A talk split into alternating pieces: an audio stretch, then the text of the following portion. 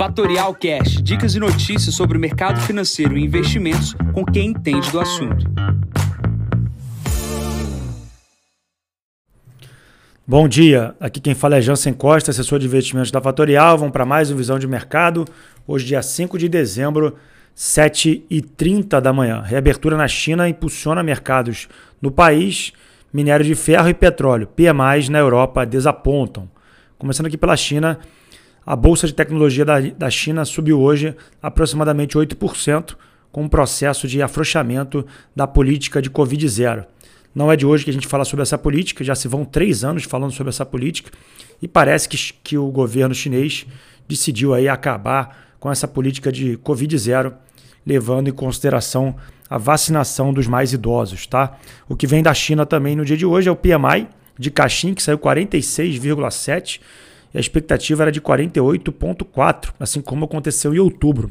O minério de ferro sobe 2,45%, o de menor qualidade, e o de maior qualidade sobe 4% no dia de hoje. O cenário é negativo na China, obviamente, com a gente com esse PMI abaixo de 50 pontos. Não é a única região que está operando abaixo de 50, mas obviamente o minério de ferro subindo do jeito que está subindo, a recuperação dos preços é muito positivo para a nossa exportadora Vale do Rio Doce. Olhando para a Europa, saíram os PMIs aqui no início da semana de vários países. O único país que ficou acima de 50 foi a Espanha, os outros países com pontos abaixo de 50, mostrando a dificuldade do continente na recuperação e, obviamente, no processo de recessão que deve por vir uh, na Europa. E também vendas do varejo, que também decepcionou, veio abaixo das expectativas, uma queda de 1,8% no mês anterior. É, desculpa, a expectativa era de 1,7% de queda e o mês anterior veio positivo em 0,8%. Europa sofre com o processo uh, da guerra, né? É, e obviamente com o processo também da energia. A gente teve nesse final de semana a reunião da OPEC, OPEP é, manteve ali o corte de 2 milhões de barris por dia e também sancionou ali o limite de preços para o barril de petróleo da Rússia, na casa de 60 dólares o barril. Vamos ver como é que isso vai acontecer. O início desse processo é hoje e vamos ver o que vai ter ou não de retaliação por parte da Rússia na questão da exportação do seu, um dos seus principais materiais básicos que eles exportam, que é o petróleo. Pulando para os Estados Unidos, a gente também tem divulgação hoje sobre o PMI. É, na semana passada a gente teve dados uh, de emprego na sexta-feira sendo divulgados bastante forte versus a expectativa do mercado de um dado mais uh, tranquilo. É, isso volta a forçar ali os agentes a pensarem no aumento de 0,75% para a próxima reunião, mas a expectativa é que o meio ponto percentual venha a convergir na próxima reunião do Fed. Tá? Obviamente, o ciclo de juros nos Estados Unidos deve parar na casa de 4,5%, 5%, uh, que é a expectativa da Legacy, que é a gestora na qual eu vou comentar aqui na parte de Brasil. E, obviamente, eles estão uh, negativos com o crescimento tanto quanto dos Estados Unidos, tanto quanto da Europa. Olhando para o Brasil, é, a gente continua parado na mesma questão, né, que é a questão do PEC da transição. Obviamente, muito disse-me disse na situação uh, por parte do Senado e do Congresso. Outras questões também, que é a definição do quadro de ministros.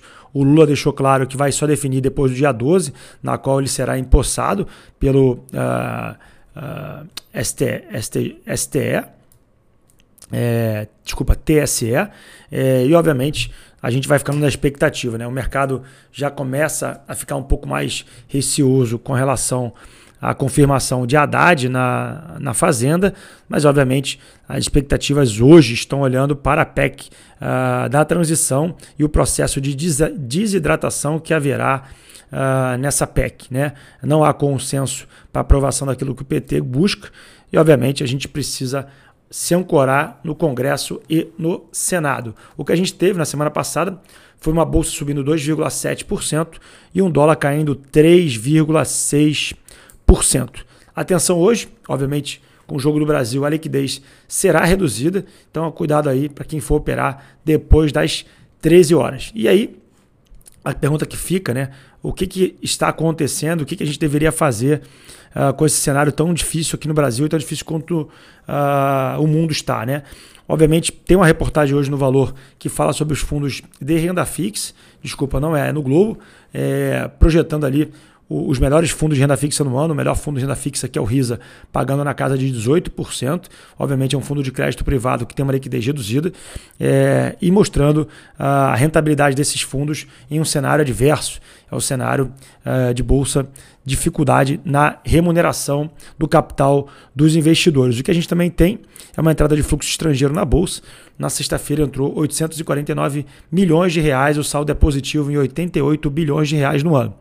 E aí, o que, que a gente faz? Né? O que, que a gente deve fazer com o nosso dinheiro com um cenário tão difícil? A gente já comentou na semana passada e vem reforçando aqui a dificuldade da leitura do cenário, tanto no Brasil quanto no exterior. Obviamente, os gestores de multimercado também estão receosos. Não está fácil o cenário, tanto local tanto quanto internacional, mas já recomendo aqui que se ouça tanto os stock pickers da semana passada com o Pedro Jobim, falando sobre a questão uh, do cenário brasileiro. Ele escreveu um, um artigo na internet bastante interessante quem tiver interesse, é, pode perguntar aqui para o seu assessor. A gente manda o link para vocês ouvir, para vocês lerem.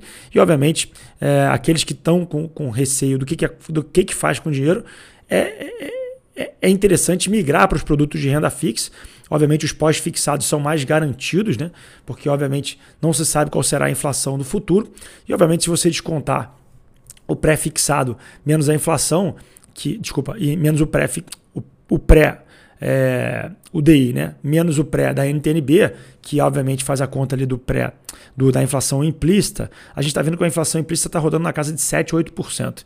Né? 7, 8%, uma vez que a inflação venha menor, você vai deixar de ganhar dinheiro aplicando no IPCA, porém, você deixando no CDI, você pode ter uma tranquilidade um pouco maior, rendendo ali próximo ao CDI ao longo dos próximos anos. Obviamente, ninguém controla o que vai acontecer com a inflação. Uma vez que o número da inflação suba de maneira significativa, a gente terá melhores rendimentos no IPCA, com certeza. Então, o que você deve fazer? Tirar risco da carteira, se proteger, porque obviamente os próximos anos não serão fáceis. Né? Então recomendo ouvir os Stock Pickers, tanto uh, do Pedro Jobim como o Market Makers do uh, Guerra, né? que é o gestor da Legacy. Vamos para a agenda de hoje. A semana hoje começa com 8h25 a Boletim Focus e às 11h45 divulgação de PMI de serviços e ISM nos Estados Unidos. Nesse momento, a S&P opera com 4.057 pontos, cai 0,44%. O título de 10 anos operando 3,51%. O barril do tipo Brent operando com 87,17 sobe 1,86. O VIX na casa de 21,53 e o Bitcoin 17.305 dólares subindo 1,58%. Bom, eu fico por aqui. Desejo a todos uma ótima semana. Encontro vocês amanhã para mais um podcast da Fatorial. Bom dia a todos, ótimos negócios. Tchau, tchau. E esse foi mais um Fatorial Cash. Para mais novidades e dicas sobre o mercado financeiro e investimentos, siga a Fatorial no Instagram, @fatorialinvest. Para conteúdos exclusivos, entre no nosso Telegram, Fatorial News Informa. Para saber mais sobre a Fatorial, visite o nosso site fatorialinvest.com.br.